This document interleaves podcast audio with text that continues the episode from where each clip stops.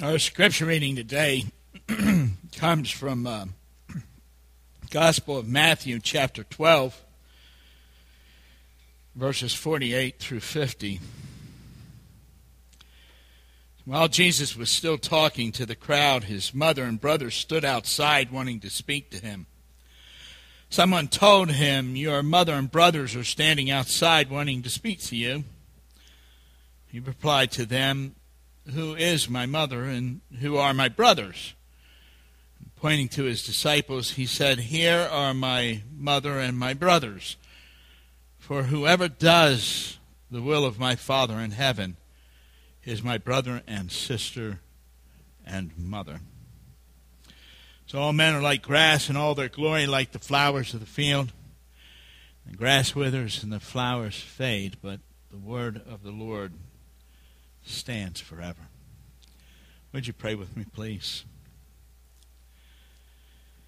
Father, we're um, we're glad to be here today. Uh, glad to be able to gather uh, as we do in freedom and comfort. We're glad to see one another, to meet new people. We're glad, Father, for the opportunity to sing and uh, and simply to be here in your house to look into your word. Most of all, we're glad for the promise that we have from that word that whenever even just a couple gather together in your name, you're right there in our midst. So it's our prayer today that you would make yourself known to us, that you would reveal yourself uh, through your word this day, that you would so work in our hearts and our minds that um, we might better understand who you are and your truth. Lord, we thank you for this tremendous gift that you've given us in your word. And we want to honor you in your word and through your word as we open our hearts to you. And Father, as for me, I, I do pray that you would allow me to disappear behind the wonderful cross of Jesus Christ. That he and he alone would be exalted in our midst this day. And it's in his name that we pray. Amen. Michelangelo's Pieta sculpture uh, depicting Mary holding the body of Jesus after the crucifixion is really uh, quite interesting and interesting in a number of different ways. For example, the scene is not recorded anywhere in the Bible. It is possible that it occurred, but no one can say for certain since the scriptures themselves are silent. What the Bible does tell us is that uh, the body of Jesus was given to two men who were distant followers of the Lord and yet who were influential people in their society, and they took him and they buried him according to the custom of the Jews, and that uh, some, not all, or not even a majority of his closest followers uh, saw where he was laid. And yet, that image is so vividly stamped in the mind of many people who have seen that work of art that they s- assume that it represents. Uh, reality, and it would surprise them to learn that it may really not have happened at all, and that it might have its origin simply in the imagination of the artist. And the sculpture is also vastly out of proportion, showing a diminutive Jesus held by in his arms and on the lap of a rather too large for life Mary. But that only becomes apparent as you examine the statue closely.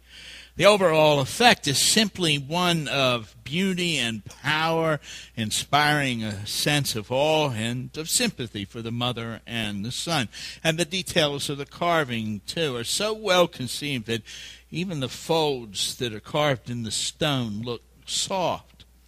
And just as I've done here, uh, sculpture can be evaluated in a number of different ways. It can be considered historically, did it really happen? Or artistically, what's the effect on the viewer? Technically, how is each stroke of the chisel applied to uh, get the different effects? Or even as an engineer might uh, uh, uh look at it, uh, how true to life are the dimensions? You could describe it from different angles. You could talk about what it looked like from the front and the back, from each side, down from the top, or even laying on the ground looking up. And a description viewed from one angle might sound different when compared to a description of that uh, same statue from a different angle. And yet, all of those things really are a description. All of those evaluations really would be talking about that one work of art and would be accurate, even though they might seem disconnected.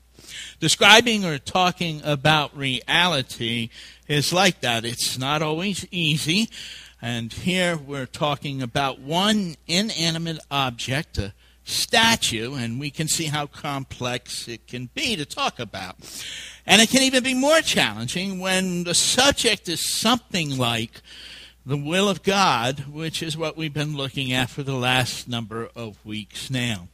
So, our topic has been how do we discover God's will both for our life and for the smaller things, the twists and turns of our existence. And we've mentioned a number of things uh, that God uses to disclose His will to us. Uh, they're His, His Word, and also we need to be serving in a church. And there is the commitment of the whole self uh, uh in obedience. Why should God reveal something new to us if we're not doing what we know already that we ought to do. And there's a discernment that comes from uh, an abounding love for one another and for God. And each of those things may sound like something different, almost as if we have to figure out which one of those to choose in order to determine God's will. But the truth is, they all tell us about the same thing, just from different aspects. Discovering God's will really occurs in relationship. Uh, our relationship with God and therefore our relationship with others. And all of those things that we've mentioned are simply aspects of that relationship. And when that relationship is as it should be, God uses those things to disclose His will to us. Now, today we're going to look at another one of those things. It's something that tells us about our relationship to God, or at least it should tell us more about it. Uh, we may, in fact, fall short in this area and need to make some changes in our life and in our thinking.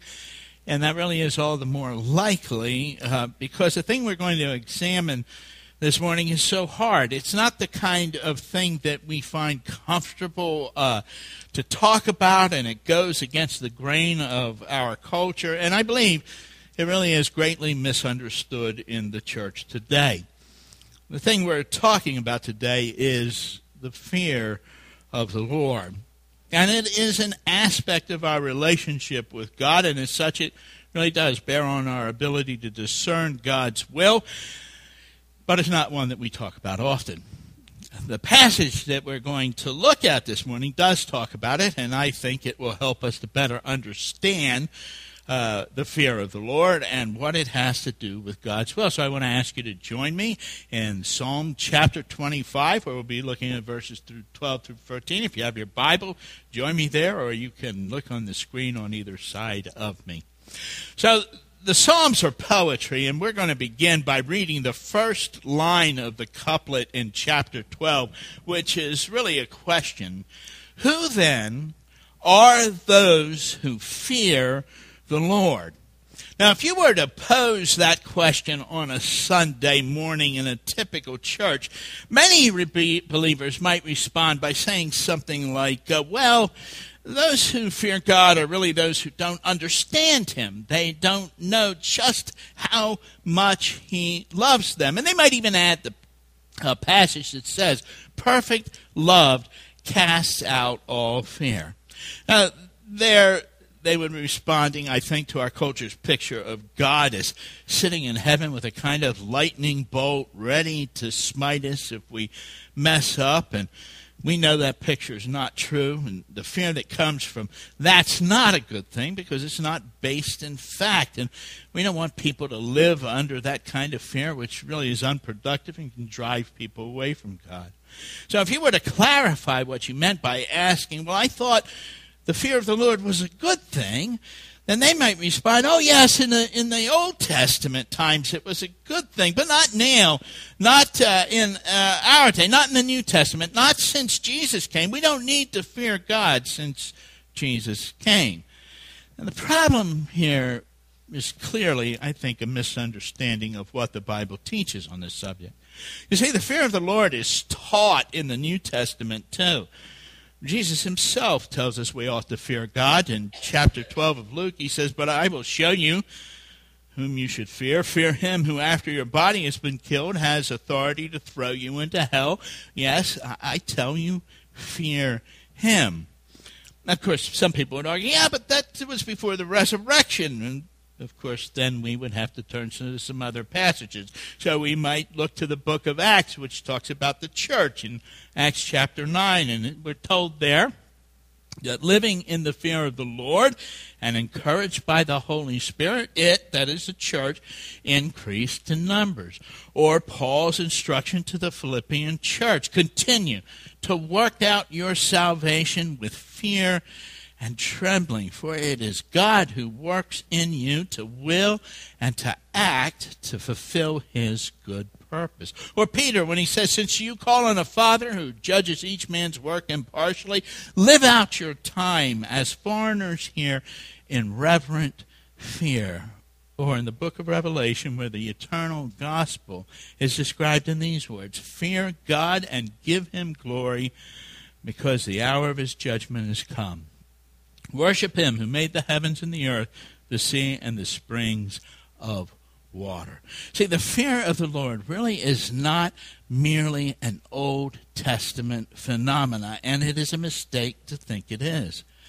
In fact, the psalmist's approach to God is very much the same as ours. He approaches God very much the same way we do. And if you were to look at the layout of this psalm, you would see that the psalmist declares, he begins by declaring his trust in God. Two different times he does so, his hope in God that God is his Savior, that God is merciful and loving, that God is good, and that God is good and upright. And he requests that God would reveal his ways and guide him and remember to be merciful and love him and to forgive him their sins and to remember him according to their love and forgive him. And he extols God's virtues, that he's good and upright and he guides and instructs and teaches and all his ways are loving and faithful. And all of that happens before we get to the passage about fearing God. And after that, the psalmist spends the rest of his ink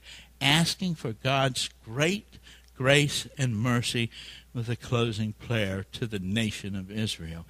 And from all of that, I think we can conclude that the psalmist's thoughts about God are not very different from our own with the possible exception that his thoughts include the concept of fear, and ours often don't. So we tend to think uh, that the psalmist brings to the table, if I can put it that way, all the things that happened before the coming of Christ.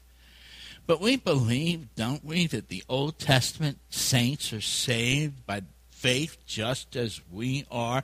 And that even if they didn't fully understand it, that they're saved by looking forward to the cross, just as we're saved by looking backward to that same cross.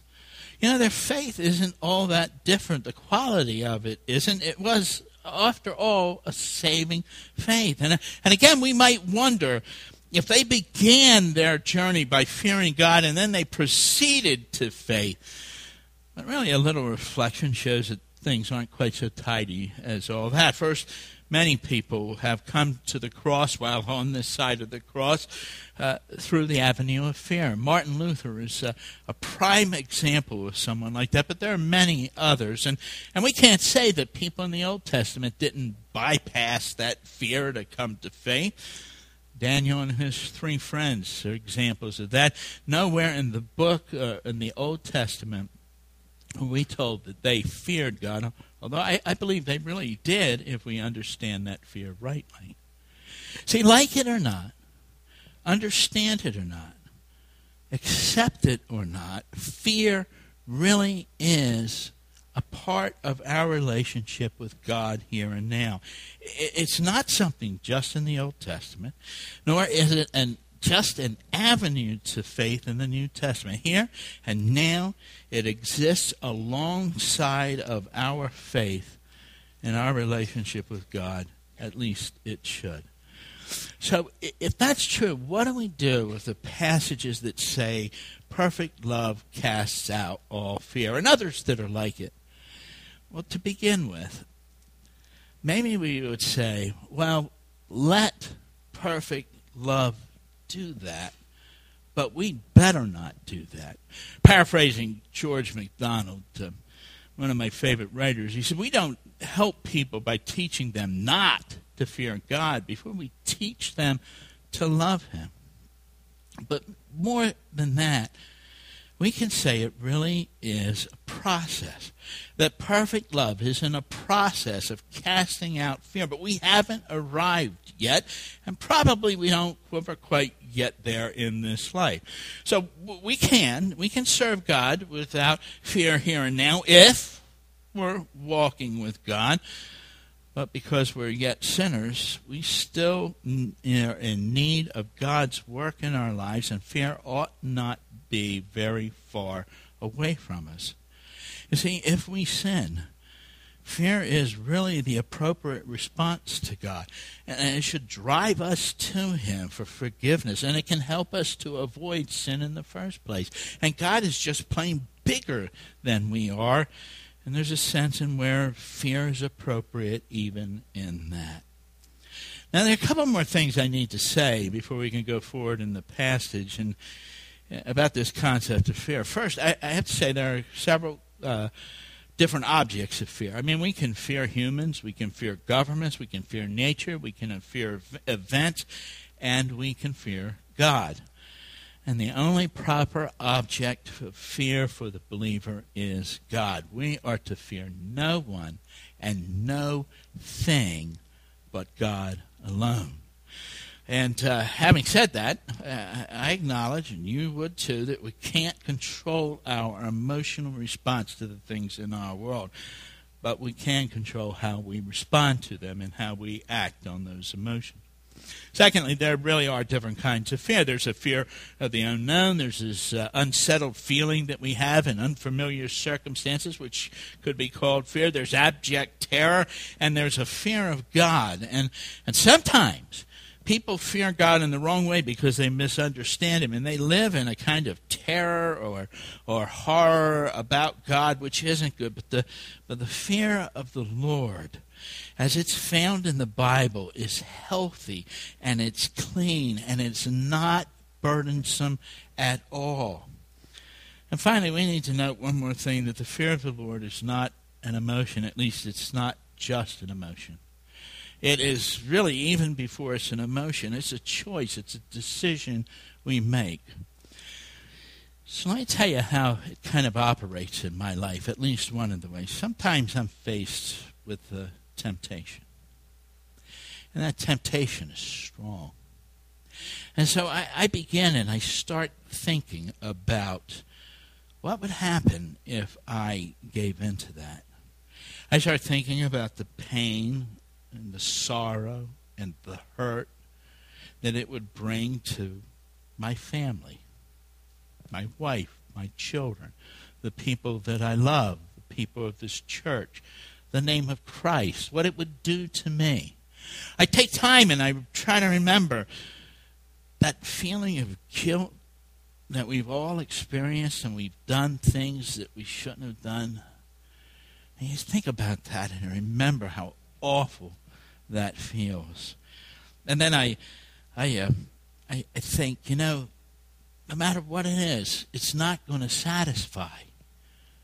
It's not going to. It's not going to put an end to it. It'll just be something else that follows. And, and, and, and that is an exercise. It's a decision, and it's a decision based on who God is. And that's what the fear of God looks like. You see, we never get away with sin. Never. We can confess it and repent of it. We don't always feel its full uh, uh, consequences, but we never get away with it. And if you try to hide it, you can be sure, as the scripture says, your sin will find you out. And it's especially true for pastors. But it's not just true for pastors, it's true for each and every one of us. You see, no one ought to live in, in abject terror. But the fear of God really is a healthy part of our relationship with Him. It's not the only part, it's not supposed to be the main part. But we see in the psalm that it is a part of that relationship. And so it needs to be a part of our relationship with Him, too. We don't think that way. Some of you, I think you're sitting there saying, I've never even thought about this.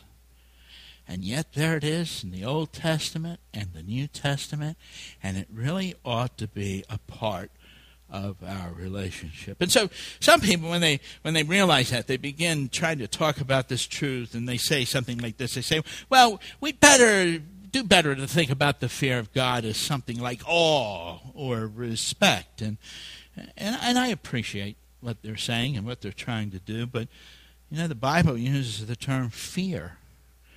I think it uses it for a good reason.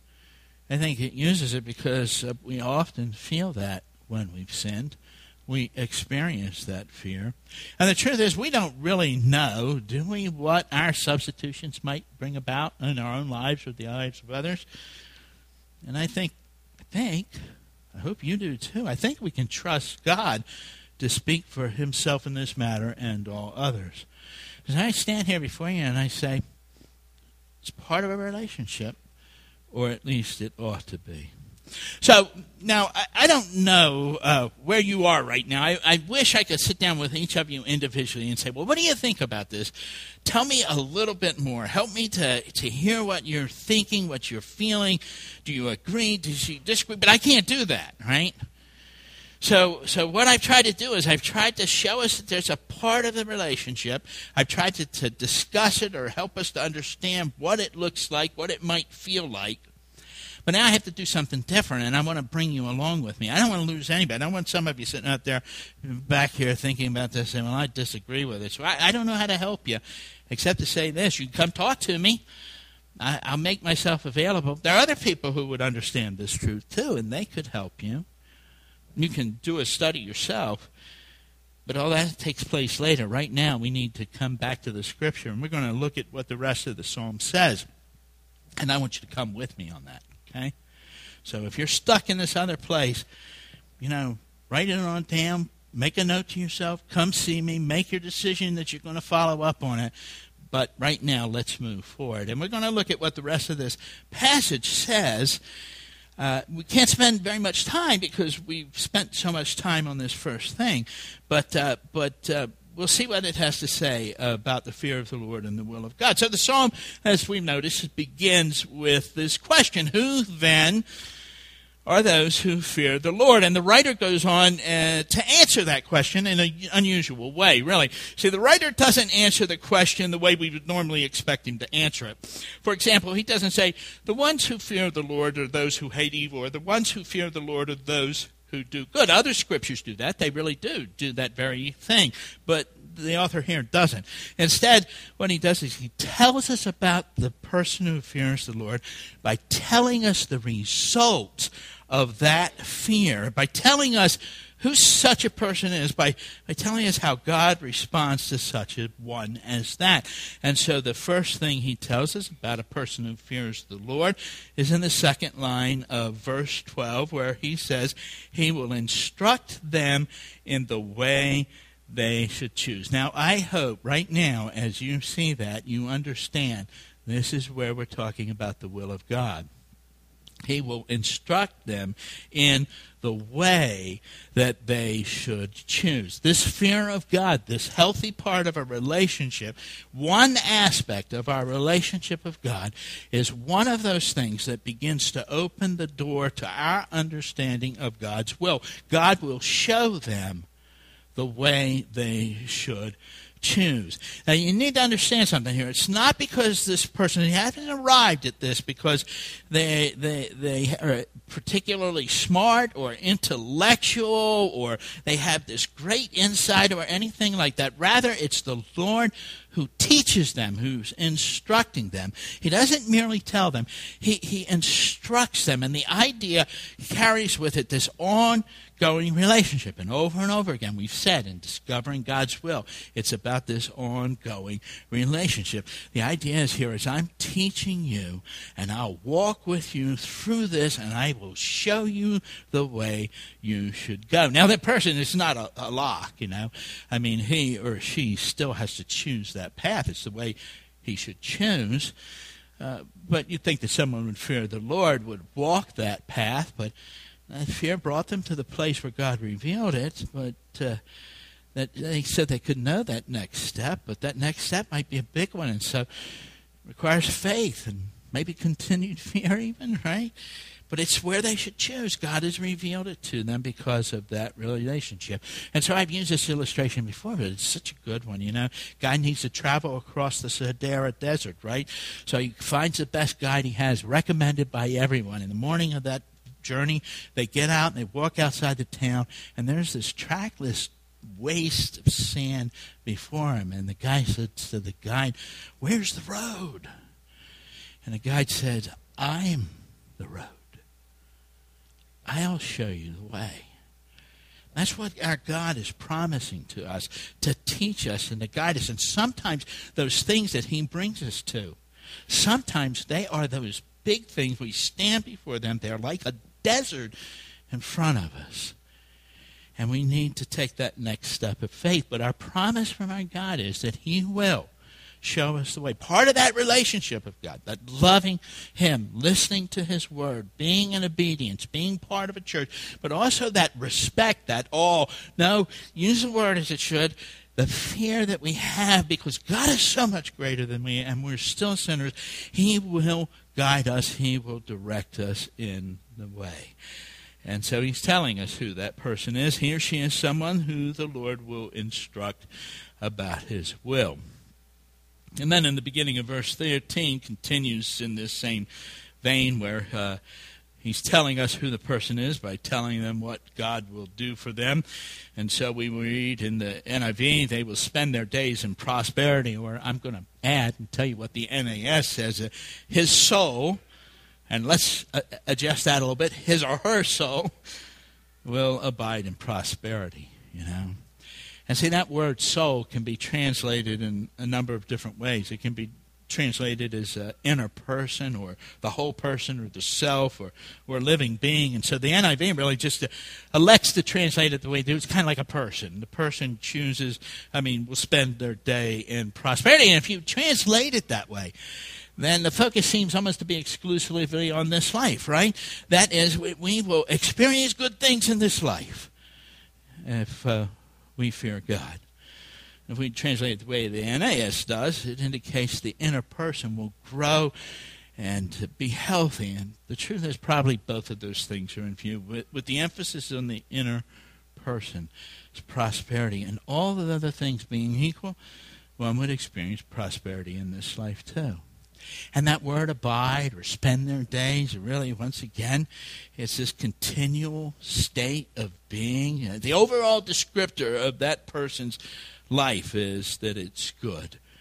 The promise is good will come even if bad happens. And word prosperity, again, could be translated good, but, but it's translated this way in all of the translations simply because it's this idea of this growing and abounding good that comes to us.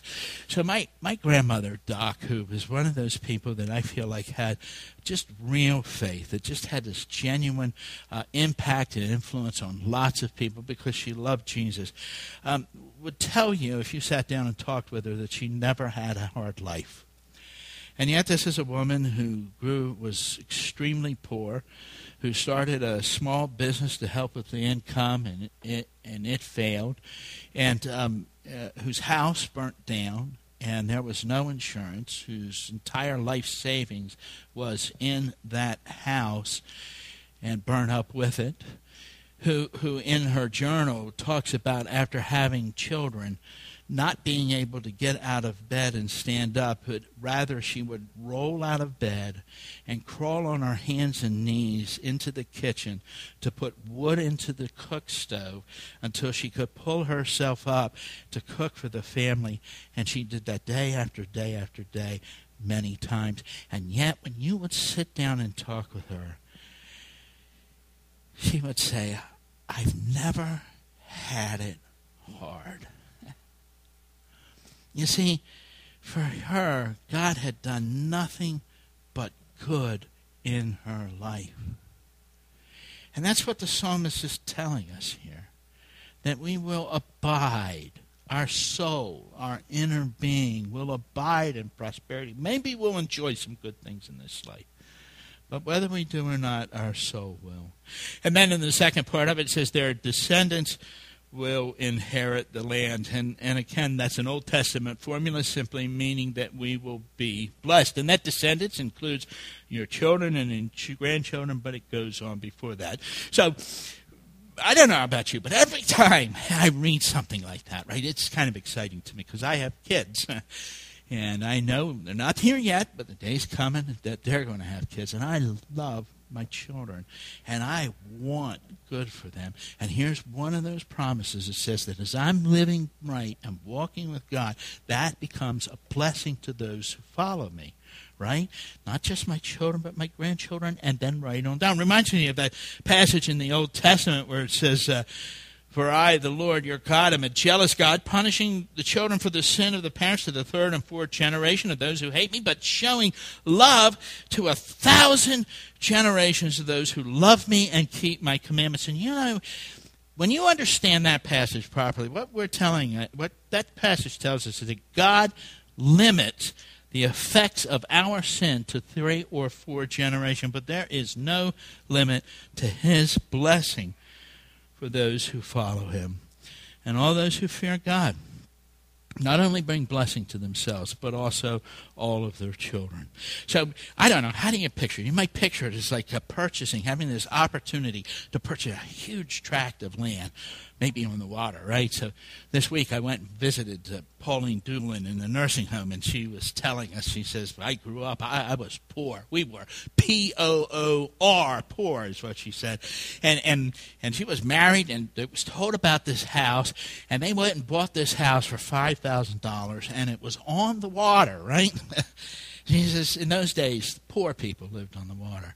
Well, something like that, you think about being able to buy this big tract of land on the water, right? And then all of your children get to and use it. And it's big enough that their children get to use it, and big enough that their children get to use it. You see, that, that blessing that comes upon you from your fear of God, that healthy relationship, it extends to your children and their descendants.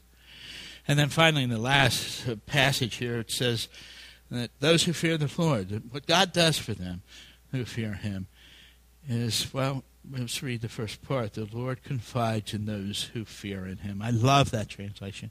I love that translation of the, of the NIV right there. He confides in it. It, it indicates this intimacy, this closeness, this, this being brought kind of into an inner circle, right? So I don't know how you are. I don't just confide to a stranger on the street. When I confide to someone, it's someone I trust, someone who's close to me, someone who I feel like I can allow this thing out and share. And here we have this this this statement that God confides in us. The NAS uses the word secret. Uh, uh, the secret of the Lord is made known to them. And again, you don't let secrets known except to close people. And of course, God has doesn't have secrets except that uh, I mean He does, but not because He wants to hide them, but because people can only know them as they come to know Him. Then, uh, uh, the New Living Translation uh, tries to capture the meaning here by saying that the Lord is a friend. to all of those. And it, again, it captures that idea of intimacy and confiding. Ever since I read that, I've wanted that. And don't you, do you want that intimacy? I mean, with God? I was talking to somebody today. You, you know, men desire intimacy.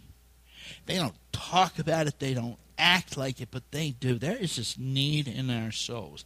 And what, what happens is, is there's, there's people that recognize that. Now, I don't want to be negative, but sometimes I think they kind of, well, they take advantage of it. They, they write these book series and stuff to try to get men to it. And there's good stuff in it. Don't misunderstand me. But you find one series after another series after another series, and it's not the book they need, it's the intimacy that they need. And not just with one another, but we need it with God. And when we have that right relationship with Him, which includes this element of understanding that He is bigger than we are, that our sin is a horrible thing that we never get away with, then He confides in us and He brings us into that inner circle. And then the second part of the verse, He makes His covenant known to them. And of course, that word covenant, there's a big word, and it's got a, a, a lot of uh, history attached with it. But for us, let's just uh, realize that it means that we have a relationship with God. And that relationship that we have with God is not ours by right, it's ours only by His grace. And so we're in a relationship with Him, but we're also in a relationship with other people. We're, we're relationship with people inside the covenant, and there's a different kind of relationship we have with those outside the covenant, but it's relationship. And there are promises and requirements and consequences that go that are associated with this. And what God is saying is, is that relationship with Him and with His people, that He's going to make that known. And that's not just understanding the bare bones of the structure, but really understanding it. You see, there are people who could, for instance, delineate the laws and uh, and regulations of the Old Testament and quote verses of Scripture to you. They could go into great detail about the details, but they don't really understand it. But knowing it means understanding. It means not just checking things off the list, but, but seeing how my life fits into it and how other people's lives fit into it. It's, it's, a, it's a real knowledge about God and our relationship with Him and with others. And God is the one who declares that, and reveals that to us. A really cool passage um, in um, uh, the Lord of the Rings. You know, Pippin was one of the hobbits that went uh, with Frodo, right, to try to get rid of the ring. And at some point, he uh, he um, puts himself in the service of the Lord Denethor, right, and so he becomes a sword thane of Denethor, the Lord. And in that passage, uh, the Lord says, "Take this man, this Pippin, this hobbit, and teach him the lower passwords."